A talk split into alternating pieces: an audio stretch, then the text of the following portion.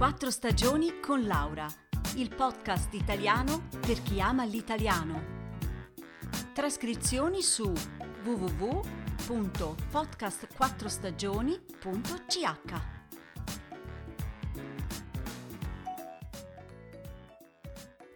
Cari ascoltatori, oggi ho per voi un tema molto, molto interessante se volete capire e parlare bene l'italiano, e cioè le parolacce. Di parolacce in italiano ce ne sono un sacco e naturalmente variano a seconda delle regioni. Ma penserete voi, dirle è segno di maleducazione. Insomma, non si fa. e qui sta il bello.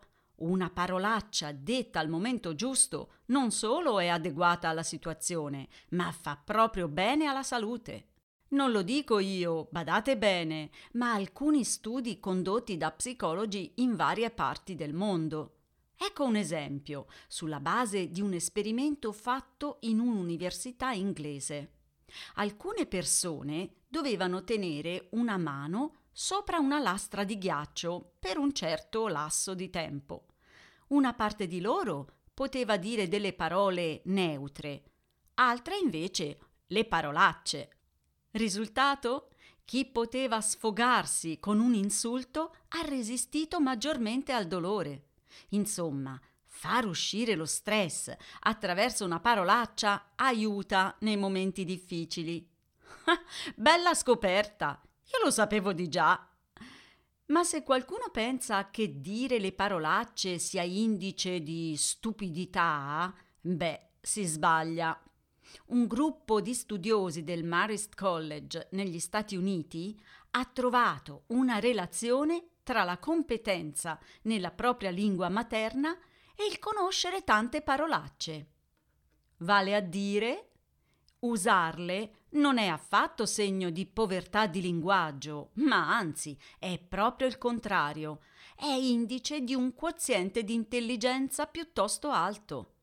E ora immagino che sarete tutti molto curiosi di sentirne qualcuna per aumentare la vostra competenza nella lingua italiana. Eccovi accontentati.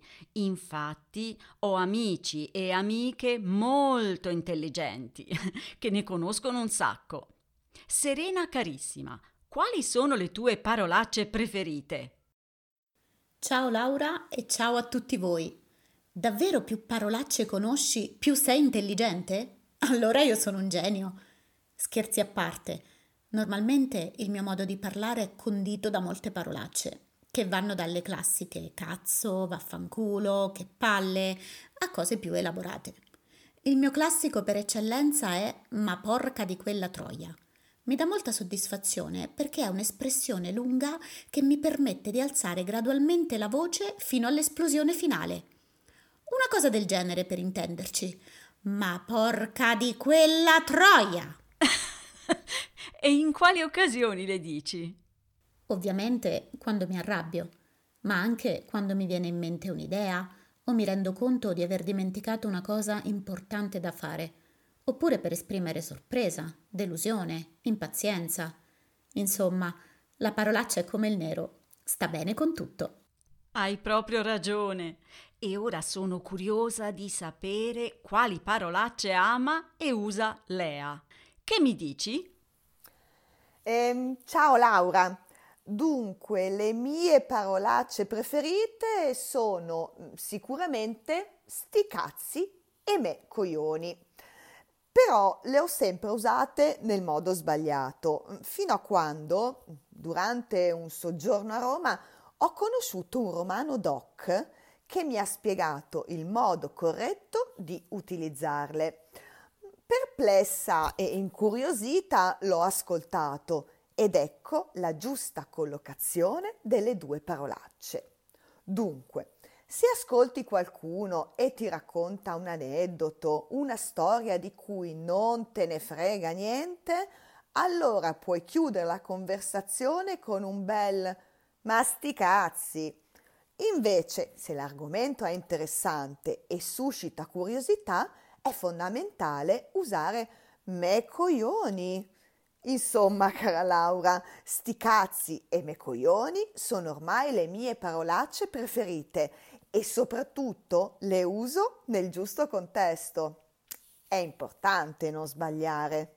Giusto, giustissimo, Lea. A proposito, andiamo a Roma e sentiamo che mi dice il mio amico Filippo. A Roma abbiamo una gran varietà di parolacce che sono un po' entrate nell'immaginario collettivo. Basti pensare agli attori romani tipo Alberto Sordi. Tra le varie paroline che uso spesso nel traffico abbiamo i mortacci tua, non me romper cazzo, a coglione! Come vedi sono tutti complimenti rivolti al prossimo.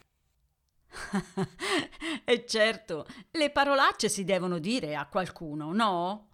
Ma chissà che si dice a Firenze, eh, Edoardo? Beh, Firenze non è da meno, anzi, oggi non ci sono più quei poeti immortali che ci hanno resi famosi in tutto il mondo, ma ti assicuro che i fiorentini non hanno perso la loro creatività. Da noi infatti le parolacce sono un'arte dove si può sbrigliare la propria fantasia. Devi sapere che a Firenze le parolacce si inventano sul momento. Me lo immagino. Comunque c'è anche un vocabolario fondamentale delle parolacce. Quella più fiorentina di tutte è bischero, da rivolgere agli altri, ma spesso anche a se stessi. Ah, e non manca la versione al femminile bischera, poi ci sono Fava, Grullarello e Cretinetti, altri simpatici appellativi. E poi Maremma, un altro classico, anche se usato raramente da solo. Di solito si trova in combinazioni variegate e divertenti, a partire dall'intramontabile Maremma maiala. Vuoi qualche esempio? Maremma ladra, Maremma boia, Maremma bucaiola, Maremma impestata, ma come ti dicevo puoi inventare le parolacce e aggiungere le parole come preferisci. E devo ammettere che noi toscani siamo molto creativi e poi mica tutti sanno che significano queste parole. In verità, Laura, forse è meglio se non lo scoprono, ma in fondo che importa? È musica pura. Maremma maiala. Lo senti? È quasi poesia. È vero, è vero. E a Siena, Lisa, ci sono parolacce tipiche? Siena è una città in cui la parolaccia è presente da sempre. Le donne senesi si dice che siano sboccate, cioè usano un linguaggio, diciamo, molto colorito. L'espressione più senese che conosco è addirittura una frase che introduce le parolacce ed è questa. Ma che sei? E qui puoi aggiungere tutto quello che vuoi. Di solito è così. Ma che sei? Imbecille! Se andiamo in provincia poi le parolacce si colorano di immagini campagnole tipo accidente a te e la tua mamma maiala, dove il bucolico sta in quel maiala, che è la femmina del maiale. e sai una cosa? L'abbondanza di parolacce si trova soprattutto in Italia in territori che nel passato sono stati sotto il potere temporale della Chiesa. Ecco, l'ho detto. Eh, brava Lisa, è vero, è così. E ora ho anch'io per voi una parolaccia che mi piace tanto. Che culo! È un'espressione che si usa per dire a una persona che ha avuto molta fortuna. E a Siena, la mia città, si usa anche l'opposto. Che sculo! Cioè, che sfortuna! Ah, questo episodio potrebbe continuare all'infinito, ma spero comunque che queste paroline vi saranno utili o almeno siano riuscite a farvi sorridere un po'. Un saluto da Laura e a presto!